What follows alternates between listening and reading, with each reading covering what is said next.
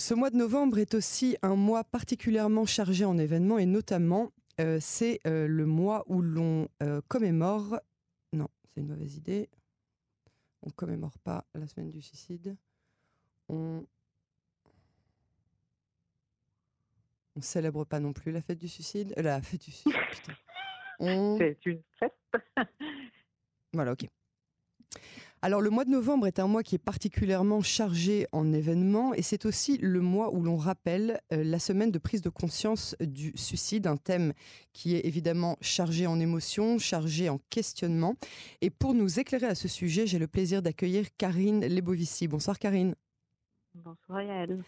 Je vous remercie d'être avec nous euh, ce soir euh, pour ce sujet qui est tellement important. Vous êtes euh, psychologue clinicienne à Tel Aviv et on a évidemment beaucoup de questions à vous poser pour nous éclairer, mais surtout pour nous donner des outils pour mieux comprendre ce thème du suicide qui est tellement choquant, tellement important et qui concerne finalement beaucoup de, beaucoup de personnes. Oui, tout à fait. Alors, euh, je sais qu'il y a euh, plusieurs, euh, plusieurs catégories de suicides. D'abord, pourquoi est-ce qu'on les catégorise et surtout, comment est-ce qu'on peut les, différencier? Alors effectivement, il existe différents types de suicides et aussi il convient de distinguer ce qu'on appelle les idées suicidaires, des tentatives de suicide, du suicide en lui-même. Alors, en fait, on les catégorise. Bon, c'est pas nécessaire de les catégoriser, mais il est important de les catégoriser afin de, en fait, de les différencier pour mieux les reconnaître, les appréhender et surtout pour pouvoir prévenir. Oui. Plus on a d'infos, mieux, euh, plus on, plus on sait euh, comment euh, prévenir le, la situation et, et, reconnaître le danger. En fait. D'accord. donc, par exemple, dans, dans, une année, on, parle de, par exemple, 100 000 personnes. Il y en aura 4 000 qui auront des idées suicidaires. Il y en aura 180 qui feront une tentative de suicide, parmi lesquelles il y aura 16 qui aboutiront à un suicide. Donc, bien évidemment que toute personne qui a une idée suicidaire ne va pas euh, pour autant aller euh, passer bout. à l'acte. Oui, tout à fait. Donc que ce soit en revanche pour un suicide ou une tentative de suicide, c'est toujours l'expression d'une grande souffrance psychique en fait.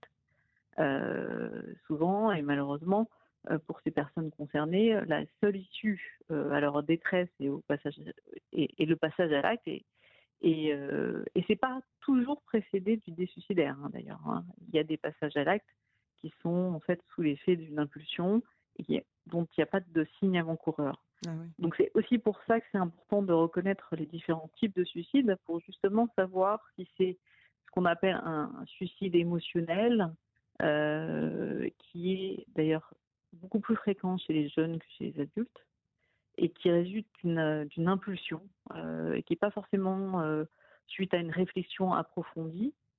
Et dans ces cas-là, par exemple, il n'y a pas de signe annonciateur.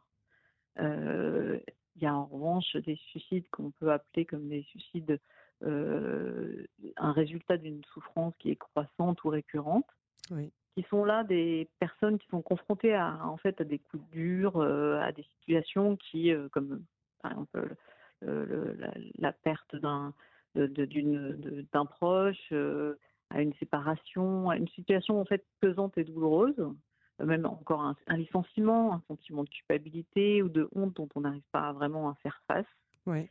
Euh, et donc, dans, dans ce cas-là, pour eux, euh, au vu de leur souffrance qui est, qui est répétée, qui, euh, par exemple, quand une personne a une maladie psychique et qui passe par des phases de d'amélioration, mais aussi de détérioration, à un moment ou à un autre, ces personnes-là se disent mais en fait je, n'y arriverai jamais, je, ne sortirai jamais de de, de, cette, de cette maladie et, la seule issue qu'ils voient c'est effectivement de mettre fin à leur vie. Ou d'autres personnes euh, qui se disent euh, euh, voilà la souffrance est tellement importante, tellement et d'ailleurs irrationnelle qu'ils ne voient pas d'autre issue que ça ou même encore euh, parce qu'ils ne veulent pas être un poids pour euh, leur famille, s'ils ont euh, une maladie physique. Donc il y, a, il y a plusieurs types de suicides. et c'est vrai que c'est toujours important d'essayer de comprendre d'où ça vient et quels sont les, facteurs déclencheurs et de repérer en fait les, les... les signes avant-coureurs, les, les, Exactement. les, les signes d'alerte. Ouais, voilà. Alors, un des, drames euh, principaux et un, un vrai danger, c'est euh, le suicide chez les adolescents. Euh, c'est un phénomène qu'on voit malheureusement de plus en plus, dont on entend plus, de plus en plus parler, notamment aujourd'hui avec euh, euh, les shaming et tout ce qui se passe sur les réseaux sociaux. Mmh. Qu'est-ce que les parents peuvent faire pour donc repérer et mais surtout aider leurs enfants pour éviter que leurs enfants adolescents et qu'est-ce qui fait aussi que ce phénomène justement chez les adolescents en fait est un phénomène qui est malheureusement grandissant? Alors euh, alors effectivement, d'un point de vue euh, épidémiologique, euh, c'est vrai que la première cause des suicides, enfin des premières causes de mortalité des jeunes, d'accord, pas, pas, des adolescents, des jeunes de 25 à 34 ans, c'est le suicide. Chez les 15-24 ans, c'est la deuxième cause après les accidents de la circulation. Ah oui. Donc c'est un, oui, c'est un phénomène qui est quand même assez important.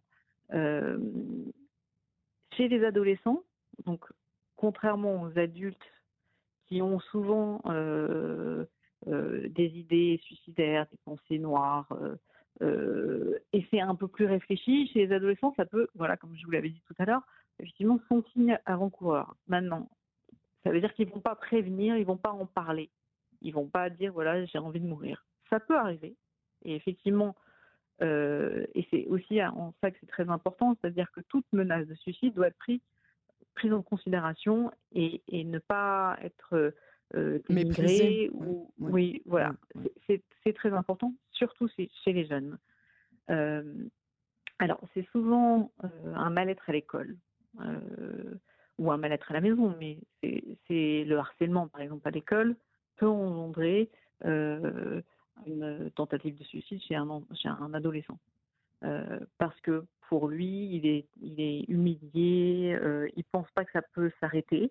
Euh, il se peut qu'il se dise, par exemple, que s'il prévient, euh, que ce soit les professeurs ou les parents, ben, ça va engendrer des répercussions encore plus graves vis-à-vis des, camarades qui le harcèlent. Et donc pour lui, ou par exemple les réseaux sociaux, les réseaux sociaux c'est quelque chose de, terrible parce que de, plus en plus, euh, il y a des photos ou des vidéos qui sont mises sur les réseaux sociaux et qui sont envoyées à tout le monde. donc, ouais. donc les, les, les jeunes, euh, quand, ils ont, euh, quand ils sont face à ce type de, de, de, de, phénomène, hein, ils, ne le supportent pas. C'est une humiliation à grande échelle. Oui, bien sûr. Et ils ne sont pas armés surtout pour se défendre. exactement. Ils ne sont pas armés, ils ont honte. Et donc la seule solution, c'est de mettre fin à ces jours. Ça, ça, c'est la seule issue possible.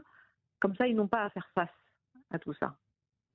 Alors on peut bien dire euh, oui, mais si on a un dialogue avec son enfant, oui, mais bon, c'est pas aussi simple que ça. Les adolescents, c'est pas euh, des coquillages ouverts et euh, ils parlent pas autant qu'on aimerait qu'ils parlent. Et surtout, surtout quand il s'agit de ce genre de choses, c'est un échec qu'on avoue et c'est très difficile parfois d'avoir ce genre de communication avec ses parents. Alors qu'est-ce que les parents peuvent tout de même essayer de faire pour éviter euh, ce genre de dégradation, ce genre de cas? Alors déjà, il faut repérer si par exemple un adolescent s'isole, ne veut plus sortir, euh, ou euh, ne veut plus manger, dort mal, on le voit physiquement qu'il y a un changement de comportement en fait. Le changement de comportement chez l'enfant et l'adolescent est très important. Si, il faut c'est pour ça qu'on doit être vigilant, surtout à l'adolescence où il y a quand même des comportements parfois à risque et on voit chez, chez l'ado une forme de rébellion, mais si, si son comportement se modifie, euh, c'est là où on doit euh, se dire, OK, il y a un problème quelque part. L'enfant ne veut pas forcément euh, mourir. oui, s'ouvrir aux parents. Pardon, moi j'avais dit mourir, ok. S'ouvrir aux parents. Non, non, non, non. pas non plus. Mais il ne veut pas s'ouvrir aux parents. il ne veut pas raconter, encore une fois, parce qu'il a honte, parce qu'il il a peur des répercussions. donc c'est important de la part du parent de de parler sans même que l'enfant. il ne faut pas attendre que l'enfant ou l'adolescent euh, dise quelque chose. Il faut juste dire, en gros, qu'ils sont là, qu'ils peuvent, que les enfants peuvent tout dire aux parents sans qu'ils aient crainte d'une répercussion, c'est-à-dire qu'il y ait une punition, quelque chose comme ça. en fait, il faut les mettre en confiance. Il faut leur faire comprendre qu'il y a des choses qui arrivent à l'école. Il faut leur poser des questions, pas juste ça a été à l'école aujourd'hui. C'est pas une, la réponse du oui ou non. C'est pas une. Faut ouvrir le. Faut être plus spécifique. Est-ce que est-ce que as des copains à l'école? Est-ce qu'il y a des est-ce qu'il y a des gens qui sont sympas, pas sympas? Euh, Comment ça se passe? Et en fait, essayer de repérer euh, les, les souffrances que l'enfant peut, peut ressentir ce qu'il y a, c'est qu'on met souvent sur le dos justement de la période adolescente qui est tellement une période euh, qui nous paraît étrangère alors qu'il y a encore quelques dizaines d'années on y était tous. Mais euh, c'est, euh, on, comprend de moins en moins les adolescents et donc parfois on a tendance à mettre un nom sur cette, ce, silence en se disant bon bah c'est l'adolescence, écoute il est comme ça, il est comme ça, elle est comme ça, elle est comme ça, ça passera après l'adolescence et puis du coup on passe à côté de ce genre de, de souffrance. Alors généralement, l'adolescence, le silence n'est pas synonyme d'adolescence. Au contraire, c'est plutôt, euh, ils peuvent être en colère, agressifs. C'est à la limite des bons signes. Quand un enfant ou un ado s'isole et devient muet, silencieux, c'est là où on doit s'inquiéter. D'accord. Voilà. C'est pas euh, le, la fonction même de l'adolescence, c'est effectivement de faire du bruit c'est de s'énerver, d'être belle, de, de, claquer, les, portes, euh, de, voilà, de, que sa chambre soit euh, en bordel, euh, de, mal parler. Ça, c'est plutôt dénoncé. Alors pas tout le temps, évidemment. Il faut qu'il y ait des moments de répit. Si c'est un enfant qui est plutôt calme et sage, et tout à coup il y a une forme de rébellion, ben, on peut se poser la question de qu'est-ce qui se passe. Si au contraire, euh, l'enfant est plutôt joyeux, mais bon, euh, effectivement, rebelle un petit peu, et puis au contraire ne veut plus sortir de sa chambre, un regard un peu vide euh, et tristouné, ne veut plus manger, ou dort mal, ou, ou, s'enferme dans les jeux vidéo, là, il y a peut-être un souci, effectivement. D'accord. Alors avec les quelques instants euh, qui nous restent, euh, la question vraiment majeure euh, de, cette, de cet entretien avec vous, c'est surtout que vous puissiez nous dire comment repérer de façon plus générale, hein, avec pas seulement avec les adolescents, mais vraiment de manière générale avec toutes les personnes qui nous entourent, comment repérer le mal-être chez nos proches ou nos moins proches d'ailleurs, comment les aider s'ils menacent de se suicider, quels sont les gestes ou les mots qui peuvent sauver ces personnes? Alors, euh, bah, encore une fois, il y a plusieurs types de suicides, donc il y a plusieurs types de personnes. C'est-à-dire que euh, quand on est face à, un adulte euh, un peu dépressif, ces personnes-là ont souvent des idées noires. Alors, elles peuvent les exprimer ou non, mais en règle générale, quand on dit souvent que quand c'est exprimé, il y a peu de passage à l'acte. D'accord? Malgré tout, il se peut qu'il y ait des tentatives de suicide euh, qui aboutissent à un suicide. toutes les personnes qui tentent de se suicider ne veulent pas forcément mourir. D'accord? Oui. Les, différences sont très difficiles et c'est vrai que on ne peut pas laisser, pareil, euh, une menace de suicide ou une tentative ou même des idées noires euh, ne, rien faire. On est obligé d'agir. alors quand on entend une personne parler de évoquer le désir de mourir ou parler de suicide, faut être alerté faut essayer de comprendre dans, dans quel but et pourquoi. Et évidemment, s'il y a des solutions qui sont euh, trouvables ou un encouragement pour que ça aille mieux, ben, essayer de, discuter avec, communiquer pour que, pour que cette personne se sente mieux. Si on sent qu'on est face à quelque chose qui est beaucoup plus lourd, de l'ordre pathologique, euh, effectivement des, grands dépressifs ou anxieux qui n'arrivent pas à s'en sortir, qui, qui vous disent, qui, qui, font des appels au secours en vous disant je n'y arrive pas, je suis impossible, c'est très important de faire appel à un professionnel. Il ne faut pas hésiter dans ces moments-là. Et oui, mais si la personne en face est réticente et qu'elle dit mais non, laisse-moi tranquille, euh, je veux voir personne, euh, j'ai besoin de personne, en fait tout va bien, etc. Oui, alors effectivement, ça arrive souvent. Donc il faut être présente le maximum possible. Il faut faire comprendre à la personne que on n'est pas toujours la bonne personne pour pouvoir les aider, mais il faut être présente. Il faut essayer de comprendre. Il faut ne pas, surtout pas avoir de, de préjugés ou de reproches, de critiques par rapport. Euh, une, des choses qui est une des, des, remarques qu'on dit souvent, c'est allez, ça va aller, t'inquiète, euh, c'est pas grave, ça va passer. Ça ne sert strictement à rien. Au contraire, ça fait culpabiliser l'autre personne, euh, celle qui se sent mal, et donc voilà, il faut pouvoir être dans l'empathie, dans l'écoute. Ça, c'est très important. Et effectivement, demander à la limite, si la, si, la personne qui a ses idées euh, noires ou suicidaires, mais qui ne veut pas consulter, rien ne vous empêche de vous prendre le téléphone et d'appeler un professionnel qui saura vous guider, qui vous dira, OK, voilà ce que vous pouvez faire, voilà ce que vous ne pouvez pas faire. Évidemment, personne ne remplace un professionnel, mais malgré tout, il y a des gens qui ont besoin de se sentir comprises, euh, euh, compris et écoutés, en fait. Oui, c'est ça, c'est surtout ça. C'est montrer euh, effectivement cette, cet intérêt que souvent on recherche. Mais donc vous, vous dites, et c'est surtout un message que je retiens euh, notamment de cette conversation, c'est surtout ne pas minimiser les personnes qui appellent euh, au secours en disant ⁇ Oh là là, à chaque fois tu me dis ça, oh ça va, tu dis n'importe quoi ⁇ Donc ne pas minimiser ni l'état de la personne, ni l'appel au secours, même si on dit ⁇ Mais non, c'était pas une tentative de suicide, ça s'appelle un appel au secours, ça va, faut pas paniquer. Donc il faut, il faut paniquer c'est-à-dire nous-mêmes. non, il faut non, il faut pas paniquer. Il faut être alerté. Il faut être alerté. vigilant. Prendre ça très au sérieux. Exactement. il est préférable de prévenir que de, d'aboutir. on ne peut pas guérir. C'est-à-dire que s'il y a une, une, tentative de suicide qui malheureusement euh, aboutit à un suicide, voilà, la personne, même si elle ne le souhaite pas, elle peut y arriver.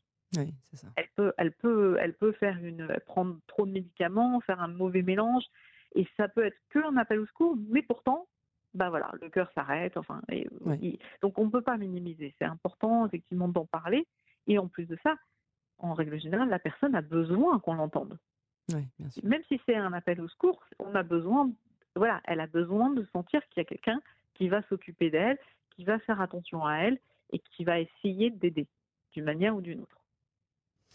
Catherine, pardon, excusez-moi, Karine Lebovici, merci beaucoup pour euh, cette euh, analyse et surtout pour euh, ces propos sur le suicide et surtout comment aider les personnes qui sont dans cette, dans cette, avec cette épée de Damoclès au-dessus d'eux.